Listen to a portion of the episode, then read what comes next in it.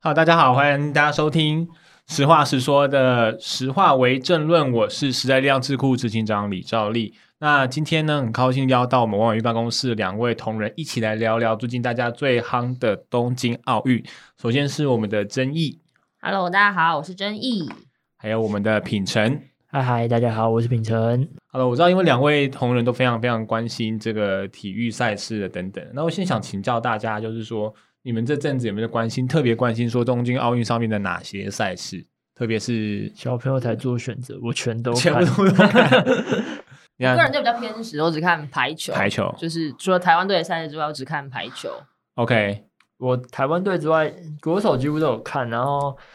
棒球跟篮球这两个台湾没有打的，我我也都有看。OK，就以台湾队来讲，你觉得哪一场比赛或哪个选手你就最有印象？但是小林同学，小林同学。小林，我们的神小林，OK，非常厉害。但他真的当陷入一些奇怪的争议。那我觉得那个左贝说的很好，就是说大家吵来吵去的人，大概都没有什么贡献。那我觉得其实看国手的这个贡献，也就觉得一个很奇怪的事情，就是这几天我们是看到很多那个温总统啊、行政院长啊、各个立委啊，很喜欢发这个恭喜夺牌的这个事情啊。可是我们的奥运的选手明明这么这么多啊，就是我们有没有哪些没有夺牌？其实大家其实蛮有印象，蛮也值得来说一说的。我觉得这次当然没有夺牌，但是也很多人关注的，就是卢彦勋跟庄智渊、庄智渊两位元老，对元老级的选手。嗯，有蛮多网络流传的文章在讲他们，但我觉得有一个写的蛮好，就是在说他为什么台湾人为什么这么把自己投射在庄智渊身上，就是因为。他们可能一直以来都是没有得到很多的国家的资源，但是可能是以很早就出名、天赋异禀的选手，然后这二十年来也打过很多经典的战役，然后最后却一直有给人一种留下遗憾的感觉，然后大家就会觉得说，是不是如果能够再有更好的资源、更好的机会，就有可能达成更好的成就？可是你回头去想，你会发现，那是不是有更多的选手，他可能也同样优秀，却因此就被埋没在这个这么优秀的这个国际赛场上，就没有办法出头了。你有没有觉得哪一个选手是这次你觉得？对啊，曾毅觉得有没有哪个选手觉得虽然没有打，因为拿牌这样就不用说了嘛，大家看到脸书上就已经这个恭贺文就一大堆了。但我觉得能够打进奥运，真的已经都超强了。对啊，就其实我看我自己看比赛没有在看，就是比较不会去。你说台湾人拿到金牌，拿到夺牌，那当然一定是很兴奋、很开心的嘛。但其实这届奥运，我觉得大家有点不太一样的是，就是虽然是输了，但比起四年前或者是以前我们在看国际赛事的时候，台湾队输，其实那个谩骂跟酸民的文化是很很可怕，就是大家都键盘教练说：“哎、欸，你怎么怎么这样打之类的。嗯”但这一次我反而觉得我的同温层，或或真的是我同温层啊，或者是我家人在看比赛的时候，就是就算输了比赛之后的，大家还是。觉得这些选手们都表现的都其实蛮好的，尤其是小林比小林同学那一场比赛，就是我妈也说、嗯、哇，小林同学你他就对对着电视讲说你已经很棒了，你跟就是世界球王打到这样，你真的很不简单，而且你这么年轻，未来还大有可为。嗯，我觉得这一次就是国人在看这些比赛或这些选手的时候，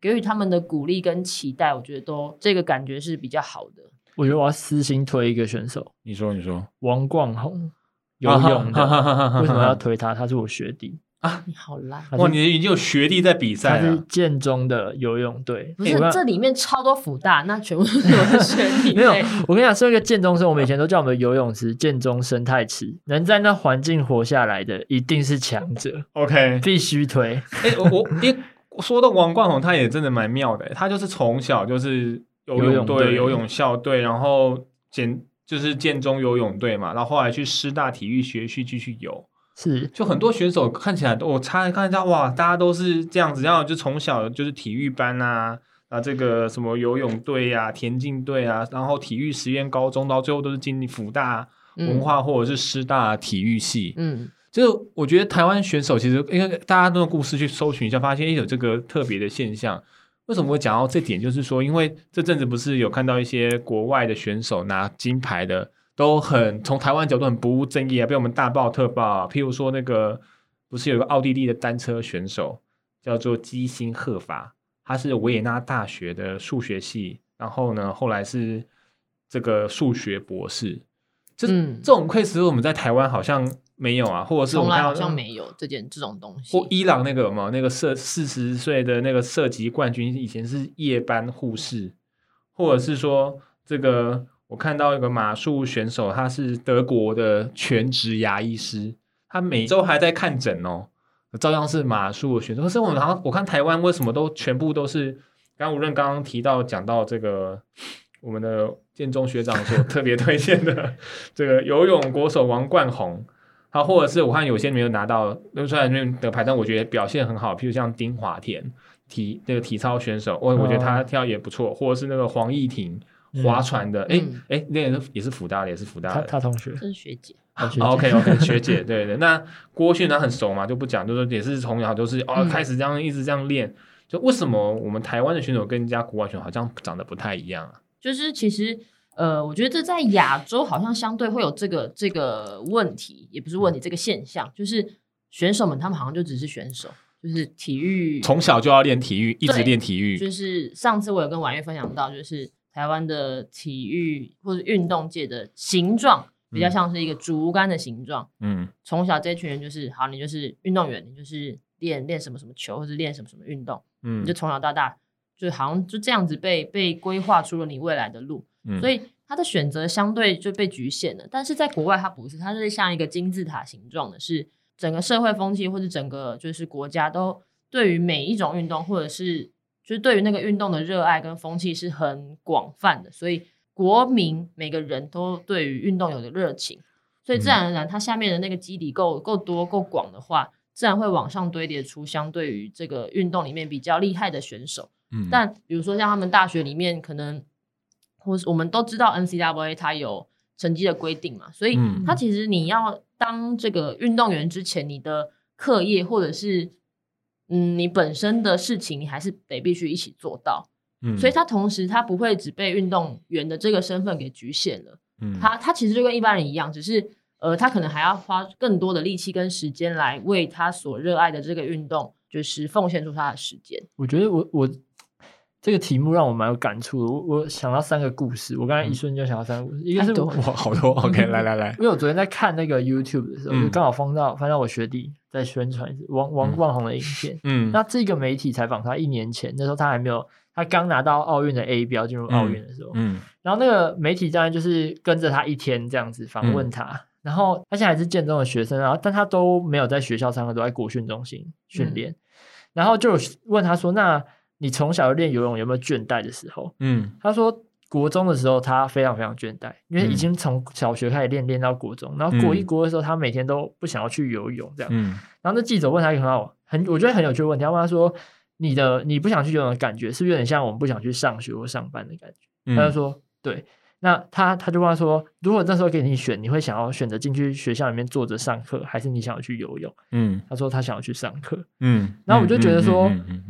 就是台湾的运动选手就是这样，他们从小，例如说立定一个目标，然后他要成为一个运动选手，他就只能做这件事情，然后他剥连他上课的权利都剥夺，就是大家都没有人想要上课，他就是想要坐在课堂当中跟一般人一样，嗯，就是就是上课这么简单的事情，嗯，然后这这让我想到最近我在刚好真的是最近刚好在看一一部电影叫做《卡特教头》，嗯嗯，那个很老的电影了，对，我就是最近刚好就跑去看，因为看了。我之前看过，再看一次。嗯，那他也是在讲美国的这个篮球队，对球队。那他也是因为可能不重视成绩，嗯、但是这个教练他也是去，他就跟这些学生说，数据摊出来看，在你们这个 community、嗯、这个社区当中，有多少人是没有办法上大学，被枪杀这些。但你要改变机会，只有靠打球嘛？打球只是就是那那个学校的校长就说，你怎么可以剥夺这些学校的？球员打球的权利，因为他不让他们打球，因为成绩不好。嗯，然后他就说、嗯、这些小孩的精华可能就在高三这一年，就是他打球的这一年。嗯、然后那教练就说：“那你不觉得这是一件错的事吗？嗯、就是怎么会把这样的行为或这样的模式视为理所当然的？嗯，这些孩子怎么会把他的人生精华就放在高三打球的这一年？嗯，那我觉得台湾其实也是基本上文化是很相似的。那我又想到第三个，我我故事好多，就想到上一届世界杯的时候、嗯、啊，就是。冰岛那个足球队的事情，啊、就是教练是的，全部都是导演呐、啊，对对对对对对，厨师啊，大家都是各种各业的人来。这样的事情在台湾真的很难想象，你没有办法想象说他们平常是有自己的职业，嗯、但他还是去参与练球，然后甚至可以成为国家队的成员。我觉得就是我们社会对运动员有很非常狭隘的想象，嗯、他们就只能被关在国训中心中，每天不断的训练，然后出来之后，嗯、呃，不是当教练，就是他继续，他一直在，就像刚才曾毅讲，在这个竹竿这个道路上，他是直线的前进，是一元的方向，嗯、但他没有办法拥有别的路，或是别的想象，而且。嗯就跟我觉得这跟整个教育的关体制有很大的关系，就是他们从小就被训练只能做这件事。但是，对竹竿很好啊，那他家终点是什么？说终点就是进入奥运，然后拿到奖牌。可能就是我觉得台湾对于选手的想象也很狭隘，一般人对选手的想象也很狭隘。他们可能就是退役之后就是变成教练，变成就是教师。嗯，他们好像就走这些路可以走，但国外不是，就是你如果是篮球员退役之后，你可以做的还有很多，嗯，就是周边的行销啊，你等等。科比还拿到奥斯卡。对啊，那太多东西可以去选，就是我们把他的想象定位的很小很小，好像就真的只有一条路可以走。嗯，那我觉得甚至连运动的项目也是。对啊。就台湾，你项目真的不多。像这次 NBA 昨天呃今天早上进行选秀，但是他们很多球员大学的时候，他什么运动都参与。我知道，他也打美式足球，他可能也打篮球，甚至有些打棒球。嗯，那他在这过程中，他慢慢摸索他自己有兴趣的、想要做的运动是什么，那他再选择一个。那台湾不可能有这种事情。你同时做两件事，教练就说你不专心，嗯，或者说你不认真练球。我看到都是说，因为譬如说本来练三铁，但是譬如说受伤了其中一样，所以继续练其中一种，这样子不得不转转的这种，我有看到。像郭婞淳就是啊，郭婞淳他小时候就是打篮球还是什么很多运动，然后最后教练说，那你去练举举重，他就一路就是好像他只能往这个方向前去，我觉得很可惜啦。对很多运动员来说是真的很可惜。尤其比如说像这些很多很多选手都在辅大嘛，但。这些选手真的出现在辅大时间真的是太少。对啊，要说你这样讲讲说你是校友，可是你真的碰到过他们过吗？他就真的只是挂个名而已啊。说穿了就是就是学历上面挂个名。像我那时候在辅大的时候，因为跑就是记者线是跑体育线的，所以那时候有访问了一些就是辅大的那时候要去打全运全大运的选手。嗯，然后他们就说哦，我回来学校的时间真的少之又少，一般的时间都是关在左，他们用关在。左训中心里面来形容自己的生活，嗯，然后就像平成刚刚讲，他们就是说，就是他们大学四年或者是以前的人生生涯，好像都跟一般人不一样。所以他们到大学还是继续也是体育班的概念，对只是上课地点改到左训这样子。嗯、OK，别人可能有毕业旅行，可能可以出去玩，可能可以就是有很多日常生活，但他们都没有了。他们好像就是牺牲了一切，只为了这项运动。嗯、然后。结论就就是说，他的因为刚刚讲竹竿嘛，所以他最后的一节是就是说你要打进奥运，也不一定，可能就是当教练拿到金牌，然后接到总统的贺打电话，然后有这个国光奖金，嗯，然后剩下就看你自己的了，这样子。是，因为我刚刚听到金教练还算是听起来算相对不错，有听到更多好一点点，那很多是没有那么幸运可以得到可以打到奥运，可以得到金牌，甚至可能连教练，可能连。就是教师也都没有那么好考上，那他们到底要怎么办？我听到那么多都都就是去开便当店、早餐店，这个是最多最有。在最多人看的运动应该是棒球嘛？那棒球有一阵子可能因为一些风波，很多球员离开球场，全部都去开早便当店。不是去开便当店，就是去养工处，或者甚至很多去做工地，卖牛肉面，或者是曹景辉。就是其实真的都很可惜啊！这些球员，我觉得不只是球员有没有可能有更多机会，我觉得另外一个想象是普通人有没有可能有更多机会。没错，没错。就是台湾的运动从小，例例如说乙组、甲组，就是你分得很清楚，而且资源非常的集中。我就讲篮球好，就是篮球大家都很喜欢。看 HBL 嘛，嗯，可是 HBL 都很集中在甲组球员身上，嗯，那乙组球员的受到的关注、得到资源都非常非常少，嗯、那到最后自然是你除非一直以来你都在这个体系当中打球，嗯，否则你没有很难非常难进入到。例如说职业的赛场，可是，在其他国家很少是这样的。就是说，美国的棒球跟篮球，你去国小跟国中打，他他们单一球队应该打不赢我们，嗯，因为我们把所有资源都投注在这些体育班啊、家族身上。可是他们相对来说，他们是让每个学生都自由的去发展，或者是他们要求他们会有一些，就是说参与运动社团的机会。我觉得这个就是整个社会氛围都完全不同的地方。我很同意哦，因为就刚刚讲到这个上课的例子，因为。我们的选手这样听起来确实是到上当大学的时候都是一个挂名的这个状况。那我还看到一个美国的花式击剑的这个金牌得主 Lee Kiver，他现在还是美国肯塔基大学医学系三年级的学生，他每天都好好上课，然后再去练剑。强那我觉得现在是这样，就是说奥运啊，其实是那老师讲，这种时候是个很好的时间点，让大家一起来关心台湾的体育的发展。嗯，那只是说大家我们也看到，哎，会去赞赞赏这些选手的优异表现，然后当然也会肯定说他背后的努力的同时，其实也不要忘了说，呃，我们在我们认为这是一个高峰嘛，关心体育高峰，这也可能他人生唯一的一个高峰，在过了之后，他的人生剩下的部分。我们整个社会或许过去没有给他很好的机会来做一个培养，他可能也不知道未来的兴趣，或者是呃接下来打完这个奥运之后的下一条路怎么走。那我相信说这件事情应该是我们的国家跟政府应该可以好好来思考，说是不是选手可可以有更多的可能。那我们一般人呢也可以更充分的来参与这个体育运动。那不是选手的事情，好像那是一个从小就要对，就全心要投入，而它可以是一个兴趣，一个健康的一个，就一个日常的运动嘛。没错，那就跟你的生活来做一个搭配。嗯、那我觉得这个才是说，这这个是比起说我们在奥运看到一些恭贺的这个发的这个粉专文，然后这个奖牌的贺电之外，我相信这是政府跟我们所有的政治工作者应该更做到的事情。